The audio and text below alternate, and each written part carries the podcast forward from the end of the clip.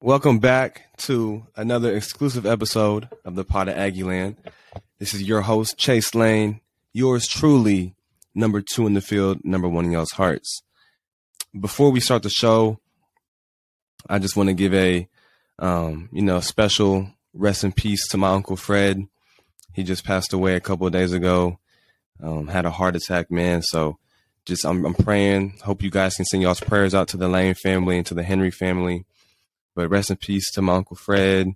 Um, praying for my cousins Sean, Shane, Maddie, everybody down there in, in Dallas, all my all my people down there in Dallas. So um, praying for y'all, man. And if you guys can just pray for the pray pray for the Lane family, it can it'll go a long way. So uh, we are definitely grieving the loss of Uncle Fred, and we are definitely trying to find healing. So if you guys can just keep us in your prayers, and that would be really, really uh, special to me. So just wanted to get that out the way before we start the show, just to show my love and to show my um, support towards my cousins down there and to my family as a whole. So moving forward from that, um, that kind of leads me into my quote of the day.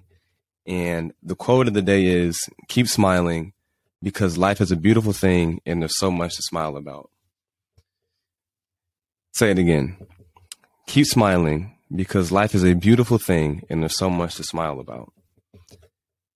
Man, it's it's hard to find happiness and it's hard to find the positive things when you are going through things that seem like you're just down in the dumps and there's just no way that you can pull yourself out of this, man. But this quote really resonated with me because it gave me a different perspective on the death of my uncle. So it says, keep smiling because life is a beautiful thing and there's so much to smile about. And when I think about that, I look at it as my uncle has moved on to a better place, a place where there's no more pain, a place of tranquility, a, a place of peace, a place of just ultimate harmony and just relaxation in if I believe in heaven, so that's where I believe that he's at. So I think instead of focusing on the death, more so focus on the celebration and the and the goodness of the life he lived. He had um, kids, man. He was a loving, loving father. He was a loving man of the family, big family man, big family guy. And yeah, man, so life is a beautiful thing, whether we see it all the time or not. And, you know, we just have to keep smiling because um, no matter what happens, you just got to just smile and pray. So that's the quote of the day. I'll say it again keep smiling because life is a beautiful thing and there is so much to smile about. So, we're gonna keep smiling as a Lane family. We're gonna keep going. Um, you know, we we always pull ourselves out if we if we ever get in, into anything. So yeah, man, we're just gonna keep smiling. So that's the emphasis of the day, more so the core of the day, but that's also the emphasis today to everybody is to just keep smiling because life is such a beautiful thing and it is such a precious thing. So moving forward, we're gonna get into Texas A&M football. We are returning back from a disappointing loss against South Carolina. We are sitting at three and four to respond to fans who think that the locker room might be in shambles and, you know, to people thinking that Coach Fisher has lost the team. That could be, that's so far from the truth, man. We love playing for Coach Fisher and his staff everybody in the locker room is we, we can we all consider each other brothers, man. So I don't really pay attention to what people are saying on the outside because at the end of the day, it doesn't really necessarily matter what everybody else is saying. Like the only opinions that matter are the people who are in the bright football complex, and that's what it's always going to be like. Um, so people who are just trying to just you know to start Twitter wars and to just start speculations and rumors on Twitter I feel like we've done a pretty good job this week of just tuning that out and you know just focusing on the task at hand because like I said, even though we're three and four, there is still a lot of football left to be played. And even though our initial dreams and aspirations and goals of competing for a SEC championship and a national championship may be out the window, like we can still go out there and just play football. So even uh, Max Wright, tight end, senior, veteran, what he had to say during his presser, he said, and I quote, I am very confident this team hasn't checked out. There's still a lot of ball left to be played. If that mindset starts to creep in, the older guys have taken the young, um, the older guys have taken the younger guys under our wing, and I think that's very true. I feel like myself being an older guy, I feel like I've continued to take younger guys under my wing, and I've taken on a lot of that burden since Ainias isn't always around. Just you know, he's rehabbing and dealing with his injury, but you know, guys like me and Jalen Preston and Max Wright and uh, you know guys who have just been around the program for a while and understand the culture that uh, the Coach Fisher has put in place. We have made it a priority to you know just bring these younger guys along with us because when it when it clicks for everybody at the same time, man, it's going to be a scary, scary sight in College Station. And I know that you know people hear that and just oh they they always say that, but man, I'm, I'm telling you when when we all click at the right time it's going to be scary hours for everybody in college football. So, um, moving forward, uh, let's let's stop talking about the drama. Let's let's move on to talking about the the the juice of the podcast. What the podcast is really for. Let's let's get into some football, man. So, coming up this weekend, we have Ole Miss. They just lost to LSU on the road. Uh, LSU is a very talented team this year. They, they're starting to click on the right cylinders. But you know, Ole Miss, they're even though they lost, still a very quality opponent. They are sitting at number 15 in the country. Got playmakers on on both sides of the ball. Can uh, really you know get up and down the field. They they they love the tempo. If you know college football, you are very familiar with Lane Kiffin and how he runs his offense. It's a very fast paced tempo, simple concepts, but can really lure you to sleep if you're not paying attention. And if you watched our game last year against them, um, just to be honest, they, they kind of gassed our defense. And I wasn't able to play that game because I had already been out with my torn Achilles, but I was actually watching it on TV and you could just tell that our defense was getting really, really gassed out there. And, you know, we were playing down there in Oxford and it was just a very hostile environment. But yeah, Coach Kiffin, he, he, he wants to get up and down the field. He wants to, he wants to push the tempo. He wants to get the calls in fast. He wants to get mis- misdirections with the D line. You know, uh, he, he, his offense is, um, presents a lot of trickery. So, what we have done different this week is now how we start every practice, we actually start against the defense, like ones on ones, twos on twos, like off the gate when practice starts. And we've never done that before. And Coach Fisher really just wants us to get used to just starting faster and, you know, waking up and not, not just going against a scout team, but actually going against like, you know, the ones and the twos. You know, we go out there and we move the field and um, we actually sped up our tempo for the defense to kind of give a, a similar look as to what Ole Miss might do. So that's actually been really fun going against the defense that early because you know it just gets your blood pumping, it gets you ready to go out there and practice. So um, that's the difference that we've been doing this week in practice, and I feel like it's really, really benefiting both sides of the ball because this week Coach Fisher actually does want to kind of up our tempo and uh, you know just get the ball snapped quicker because you know um, their D line, they have a very talented D line on that side of the ball, and they like to blitz damn near every play. So as much as we can, you know, just get the ball into our playmakers' hands as quickly as possible, move the chains, um, p- provide motions because when, when, they motion, when we motion, they like to shift, and you know, if we can get them caught up in a uh, a busted coverage, you know, that that can only present big plays. So we've really been focusing on that. And although Ole Miss does have a um, strong D line. They kind of do similar to what they did last year, and we actually have their D uh, defensive coordinator this year, DJ Durkin. He's our D coordinator this year, but their run defense has struggled. They're 86 in the nation. Um, they only use like three down linemen a lot of the time, and um, yeah, so I think Devon Achane, uh, Le'Veon, I think those guys are going to have a good day. You know, if we can just pick up the blocks and, you know, if we can uh, do a good job out in the perimeter of just blocking and doing our job at the O line and just as an offense as a whole, I feel that we can create a lot of opportunities for our running backs in the game, while still being ready for those plays in the in the uh, in the pass game as well. Um, but yeah, just moving forward, man, this is our first home game in Kyle Field since September 17th.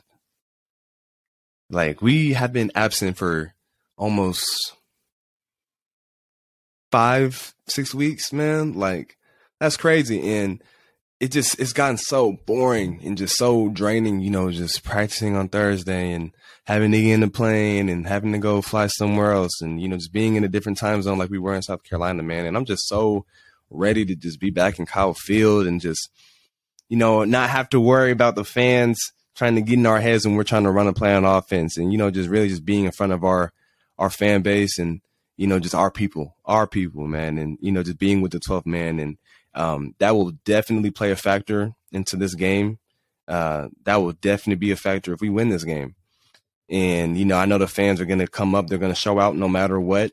I remember I saw on Twitter um, a couple days ago, after we lost to South Carolina, people were still camped out outside of our stadium for ticket pool for this game. So that just shows you the type of people and the type of loyalty that um, we have towards our program, man. And, you know, that love and that loyalty and that appreciation does not go unnoticed. And we are so very grateful as a team to have the loyal 12th man behind our back. So I am more than excited, man. I know y'all can hear it in my voice, but I am more than excited to be able to play in Kyle Field. It is such a special time and a privilege to play in Kyle Field in front of those fans. So um, I know every one of my teammates will be ready to go out there and perform, man. And, you know, like I urge, this is my challenge to the 12th man on Saturday. I want it as crazy as the Alabama game last year when the Tide came to town. Man, y'all played a huge factor in that game for us, and y'all propelled us to a victory. So I challenge the 12th man to bring that same energy, if not more, to the game this Saturday against Ole Miss, and make it a living hell for the Ole Miss Rebels when we when we match up against them. But when we come back from the break, I will be introducing a special guest, a very special guest who is very near and dear to my heart to the pot of Aggieland. Now we are back from the break. Um, I have a special guest that I am very pleased and very grateful and blessed to introduce. I am introducing my mom, Miss Angela Frazier, to the to the pot of Aggieland. So, mom, thank you for coming on the show this evening. Thank you for having me, Chase. so, um, yes, the Pot of Aggieland, of Aggieland. So let's get into mm-hmm. a fun little conversation. So, um, mom, you're in the medical field. Um, can you just take us through your day to day responsibilities of what it is being a registered nurse and what it is you have to do on a daily basis? Okay. Well, let's see. Um, I graduated from OU in 95, so boomer sooner. I've been a nurse for 27 years. Um, I left bedside nursing last year after working through COVID. Um, we lost a lot of veteran nurses just because COVID was stressful. So I knew that I needed to do something different. So I have a different role. I'm in education now. And so I'm over clinical orientation at OU Medical Center. It's our um, big hospital here in Oklahoma. And so I am responsible for orienting all of our new um, nurses that come through, um, travel nurses, agency nurses, new grads, everybody. They come through my orientation. So that's pretty much what I do now. And you and you said that you had to um, work through COVID. So can you just talk about just how crazy of a time, even though we're not completely over COVID, and some people don't think about that. But can you just talk about just um, how stressful and how hectic it was working through um, COVID when it first hit? It was. It was. It was scary because no one really knew um, how people were getting COVID. Um, I was working in labor and delivery, so we didn't know how it was going to affect babies. Um, you know, moms that were pregnant, and um, we were working with low resources. a lot of staff, like I said, left, and so we were look, working with like not enough staff. It was hard. And so that, um, what, almost two years of working um, during COVID when it was at its height was hard. Um, and it was just scary. And I think that's um, was the biggest thing. We just, it was an unknown for us. You know, when we started working, there was no vaccine. So we were working, you know, every night um, or every day thinking, you know, we're going to get exposed. We're going to take it to our family.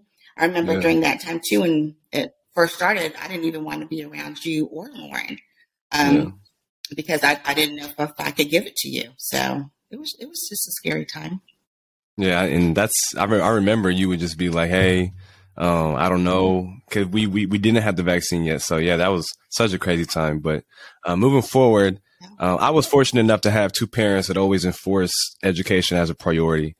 From a mother's mm-hmm. perspective, mm-hmm. can you just talk about why you believe it is so important for athletes, spe- specifically Black athletes, to treat academia as a priority? I think it's because we know that you can't play sports forever, right? I mean, even if you are the, Tom Brady, you can't play sports forever and you have to have something to fall back on. And what can you fall back on but education? Um, I also think that is important because you should know how to manage yourself and your money.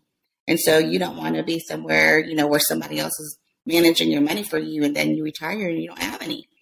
Right. So I just think it's just education is what's going to make sure that you and your family, because you're going to have a family one day, will be set. You know, whether you're playing football or not, you're going to have something to fall back on. And yeah, I think the concept that I feel like needs to be taught at uh, Power Five institutions like a Texas A&M is just the importance of financial literacy and what exactly that looks like. Because so many times, like you said, uh, you get to the point to where you're not playing anymore, and you have someone else managing your money to where you've given them all that trust and all of that um, all that power, all that and power access. and access, and then you have no idea. Like they could slight you, they could go under the rug because it happens all the time with with uh with, with just people, celebrities, athletes, anybody, anybody with a lot of money, and you know, just having that financial literacy can just um, subtract that problem from your life. So I appreciate your insight on that. But I, mean, I think uh, that you even did that blueprint where you guys had um, someone do a whole presentation for you for that. And I think that was one of the smartest things that you, you know, put into place is like, hey, let's learn. Let's yeah. let's figure out how to make sure that we're successful even after sports. Mm-hmm. That was yeah, that was a really successful event for us that we did last year. We actually had um, a track student athlete, an ex track student athlete, come in and he put on a um, um, presentation for us because he is now a, uh, a financial advisor or something like that. So it was a really good event that we had put on. So moving forward, growing up, you prioritize my mental health. Not a lot of kids that come from the black community can say that. I remember growing up, we always used to have these mental health days, you know, if you just weren't feeling it. And, you know, and that's a real thing. And some days you, you're just not there. So why did you find it important to make an emphasis on our mental health at such an early age? because I think that some people um, just believe that kids don't experience stress, you know. But I know that you know you and Lauren did. We we moved a lot. Um, you you know starting new schools, you know, trying to uh, make sure that you're excelling with your grades, that you're excelling in sports, that you are trying to find that right group of friend groups, you know, that and you know every kid wants to be popular. That feeling that you want to be popular. And I let you guys tell me, you know, I told you, hey, listen, everyone needs to just take a break, you know, and sometimes just reset, you know, step away from everything. And I let you and your sister tell me, like, hey, I'm feeling overwhelmed. You know, I just think I just need to stay at home. And you never abused it, you know, because yeah. you knew that this was something that I was saying, like, hey, this is very important for me. And for me to let you know that if you need a break, you know, I want you to know that you can do that. You can tell me, hey, mom, I, can't, I, don't, I just don't think I can go to school today. I'm just feeling overwhelmed and stressed. And I just let you stay home, reset, whether that was just like letting you watch TV and veg out on the couch all day or play video games. That was okay because I know that you needed that time just to reset your mind and your brain and so that you could be prepared for another day. And number one, I appreciate you because now I am a strong advocate for mental health and I can just see how it affects student athletes because I am a student athlete. But going back on the, on the, what the question was, why do you think in the black community sometimes mental health gets slighted? I, have asked many guests that's come that's came on the show, like from their perspective. But as a black mother, I want to know from you, why do you think that mental health is sometimes slighted in the black community?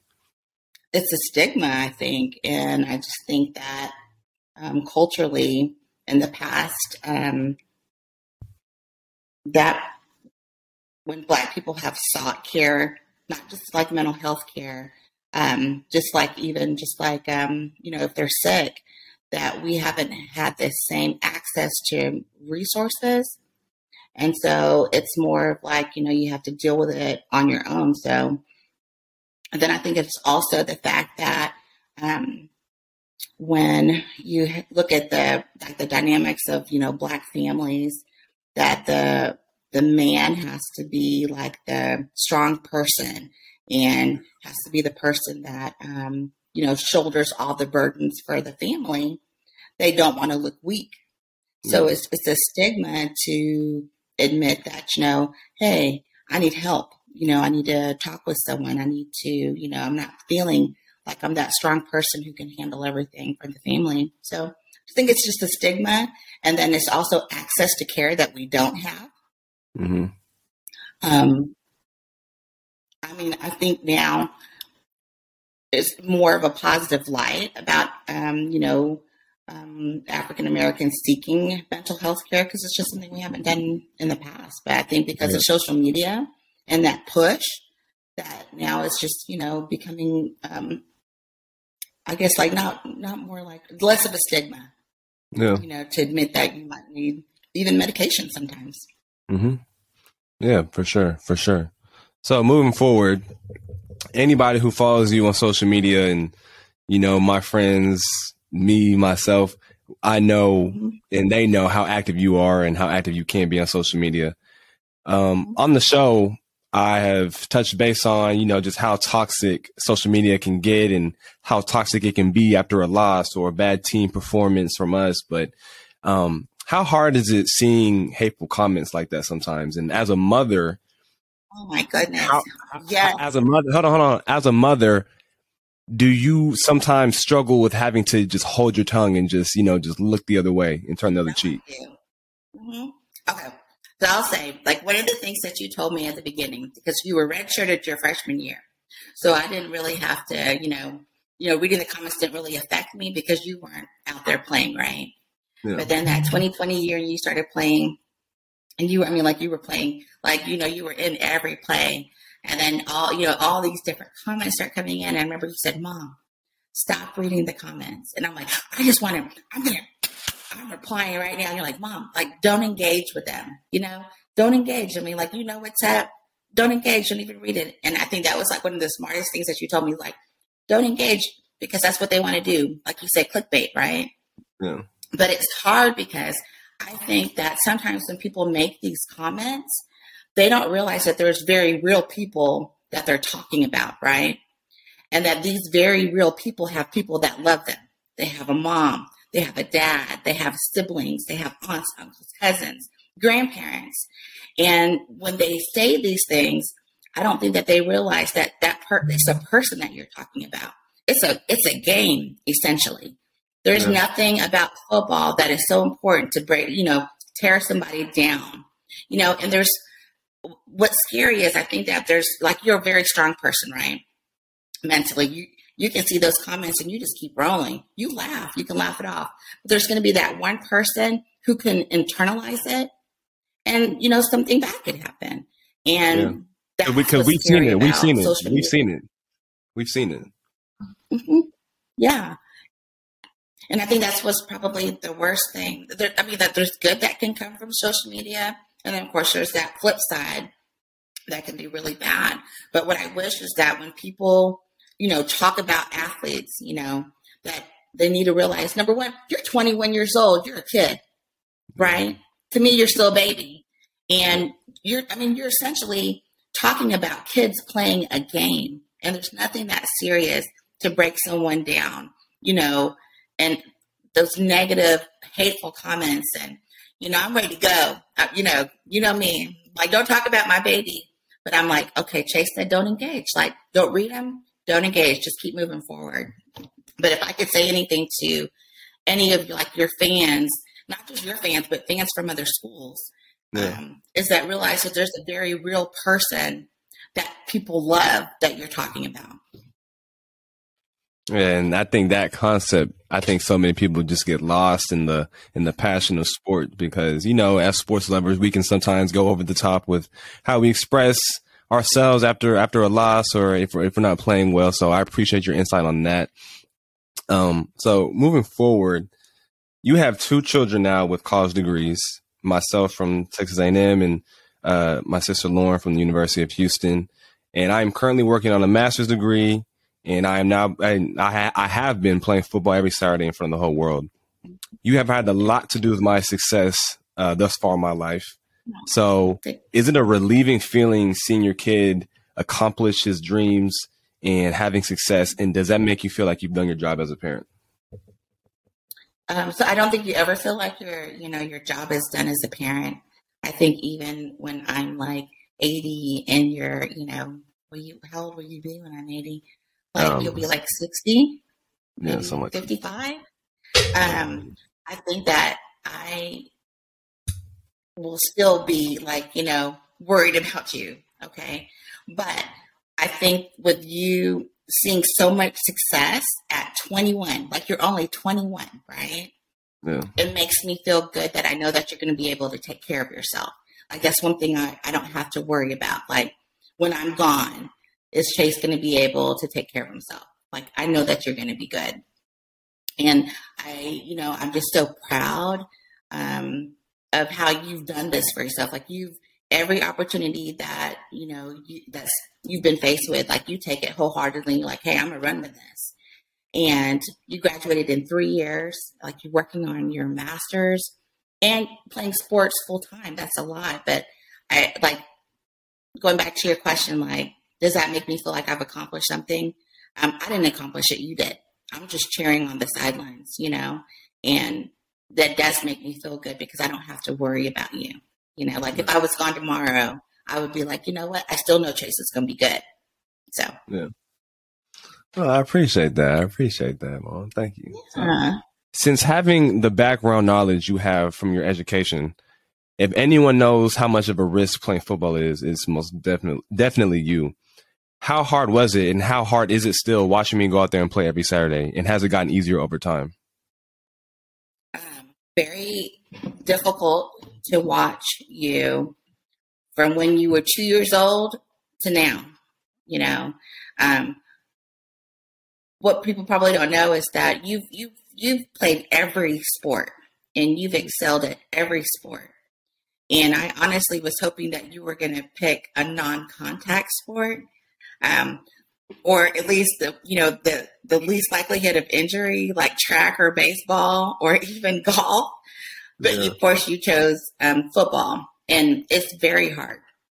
And I mean, when you had the concussion last year, that was your first concussion. I mean, like you had made it that whole time from playing flag football, you know, until last year without a concussion. And when you sent that video to me, like my heart dropped, you know, because I saw your head bounce off that ground and that scared the blank out of me. Um, so it doesn't get easy. And I know how serious it can be.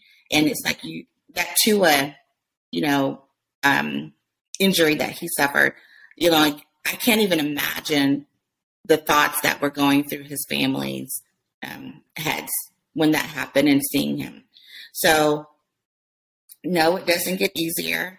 Um, I would feel like if you did sustain like more um, concussions, that I would feel like as a mom that I would say, you know what, you don't have anything else to prove. Like you know, you you can you can leave now and you will still be successful. Um, and so, no, it doesn't get any easier. It's scary every time you're out there. I, I pray that, like, I want you to catch the ball, but I don't want them to hit you. Like, can you catch the ball and not hit my baby? Just, or if you're going to hit him, like, just hit him softly so he can, you know, fall and not hit his head. So, yeah. I mean, I think that they're, you know, the coaches really look out for you guys. Um, and I remember last year that they were like, you know, hey, if you feel this, this or that. I mean, they they didn't clear you for what was like two games. Two weeks. It's like, yeah, clear. two weeks. Three yeah, games. two weeks. No, Yeah. it was two games. Two And games. so- two weeks. Yeah. Two games. And so I was very grateful for that because I think sometimes that the coaches have to protect you guys from yourselves because like you're ready to go, right? That fall, and then like you get up and you're like, okay, shake it off, let's go, right? But I Yeah. think that who has to protect you is your coaches, that um, that staff there, and then also your family. Like you know, Yeah. don't go back out there until you're healed. So, um, but no, as a mom, that's that's scary. Those guys are big. And my baby, you're my baby. You're not that big. I mean, you're big, but you're not like the big old guys that could, you know, drop you. So Yeah, it'd be yeah, big as hell. scary every game. Yeah. And just going back to the going back to the Tua situation. Um, so one week he gets hit and then he tries to get up and he can't even walk. His whole equilibrium is just thrown off. And then he's cleared. He's cleared in in four days or less, and he goes out there and he's he gets hit and he's in a fencing position. So just like I always I always say, because you know so much about concussions and you know just just brain health as it is, seeing that seeing both of those videos how disturbing was that for you personally watching that? um, like as a nurse. Yeah, as a nurse. that- okay, so that first one, I mean, he was you could clear that he, he was he was clearly stunned. You know, he he lost his equilibrium. He couldn't walk, couldn't stand by himself. And then that second hit, it's called a fencing position. And so, um, seeing that, it was like in my head, I thought, okay, that is a traumatic brain injury. Like I didn't think that he would come back. I think that I thought that he would have made the decision that, you know, at this point in my career, to suffer a traumatic brain injury like that, knowing that the next hit could be worse, that he wouldn't have came back into the game. Um, I'm not sure, you know, who his support system is. Um, but you know, like I was saying earlier, sometimes it's the your family kind of has to step in. You know, you only have one brain. You know, Right. he's young. I mean, I know that he wants to have his brain when he's forty. Um, and when you you don't know with traumatic brain injuries, like in the future, what that's going to do to him. So Well, yeah, that's, it was crazy. And then he came back the the the game he just played and He he came back and he was still leading with his head and trying to get extra yards. So uh, he's got some learning he's gonna have to do if he wants to have a, a long career. But yeah, maybe he can go play golf. Then maybe he can go play golf. Yeah. Yeah. So last question, just to wrap things up. If you could offer, Oh, it's over. Over. yeah, yeah, we we we we were buzzing through, we were buzzing through, we were buzzing through. But if you could offer any advice to a mother who has a black son pursuing college athletics, what would be your advice? um, to be their support system. Like whatever you need from me, I'm there. You know what? It could be the smallest thing, like, um, "Hey, mom, um, I need toilet paper." Okay, I got you. Here's some toilet paper. To, "Hey, mom, I have a real life, you know, question. Um, I have some, you know, something going on. I just need to talk to you." Just being there and being available and being present is, I think, the most important thing that a mom can do is just to love you unconditionally and be supportive um, to cheer your failures, to cheer your successes, just to be there and and just let you know that hey, I'm here. You know, whenever you need me, because I know sometimes you get busy, and I'm like, hey, are you okay? I'm just checking on you. Like, oh, hey, mom. Like, I had class. I had um, this, this, that, and it doesn't matter if I talk to you every day. I want you to know that I'm available whenever you need me. You know, Right. and to just say, listen, um, you know, you're there to play sports, but also get your education out of it. You know, just know that take advantage of the fact that your school is paid for and that, you know, you can get your bachelor's and a master's if you just focus. Don't get, I guess, don't let that playing for a D1 school go to your head where you're not humble anymore, you know? Facts. So, you know, just kind of just be supportive of you and just to make sure that keep you grounded. So, yeah. And I think, I think, and I really like what you said about um, not letting it get to your head because sometimes, and it's become a stigma, it's become a stereotype with just athletes in general. Like you're on campus, and like for instance, me, I'm on campus, I'm going to class, uh, I sit down, I have on like my gear and everything, and then people are like, "Oh, you're an athlete," and I'm like, "Yeah, I play football," and they automatically like turn their uh, uh, like like no without even knowing who I am as a person, they automatically have that thought of me of just being like an a hole and just being just arrogant just because I'm a football player. So I really like what you said about just not letting it get to your head.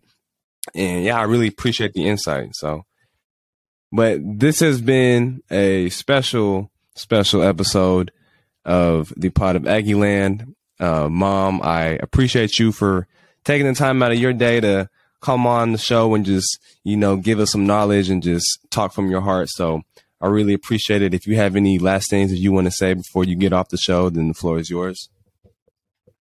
Um, that I was so happy that you brought me on because as soon as you told me that you were going to have a podcast, you know, I was running around the house screaming because I'm like, that's one thing that like you do so well. Like I could totally see you on ESPN because you you're just I've always said it's like your smile, number one. I mean, you know, you're my baby, but you're just so dynamic of personality um, that I couldn't wait to be on here because I just wanted you to know how how proud I am of you. Um, I do want to say that there's something that people probably don't know about you is that you are probably one of the best teammates that um, anyone could have. Like you, you are always positive. You're never negative. Um, when people start saying bad things about your teammates, you immediately shut it down. Like you deflect. And you know, playing high school, you know, I've had a couple comments like, you're like, hey, mom, listen. And you shut me down. And you're just that guy. You're that teammate who you're always encouraging. You're positive. Um, you're, you're that um, glass half full kind of person. And I don't think that I, I did that. That's, that's all you. And um, I hope that your teammates just know how how much you fight for them. You know, so. I appreciate it, Mom. Thank you. Thank you. You're welcome. You're welcome. I love you. Love you too. All right. Thank you guys for tuning in for a very special episode, exclusive episode at that of the Pod of Aggieland. Uh, cannot wait to see the 12th man this Saturday back at Kyle Field, rowdy and ready to just be there for us. Thank you again to my mother for coming onto the show. Um, I love you, mom, and I can't wait for you to hear this episode when we put it out. Um, rest in peace again to my my uncle Fred, and you know just praying for the Lane family. But that has been the show for today, and I'm out. Peace.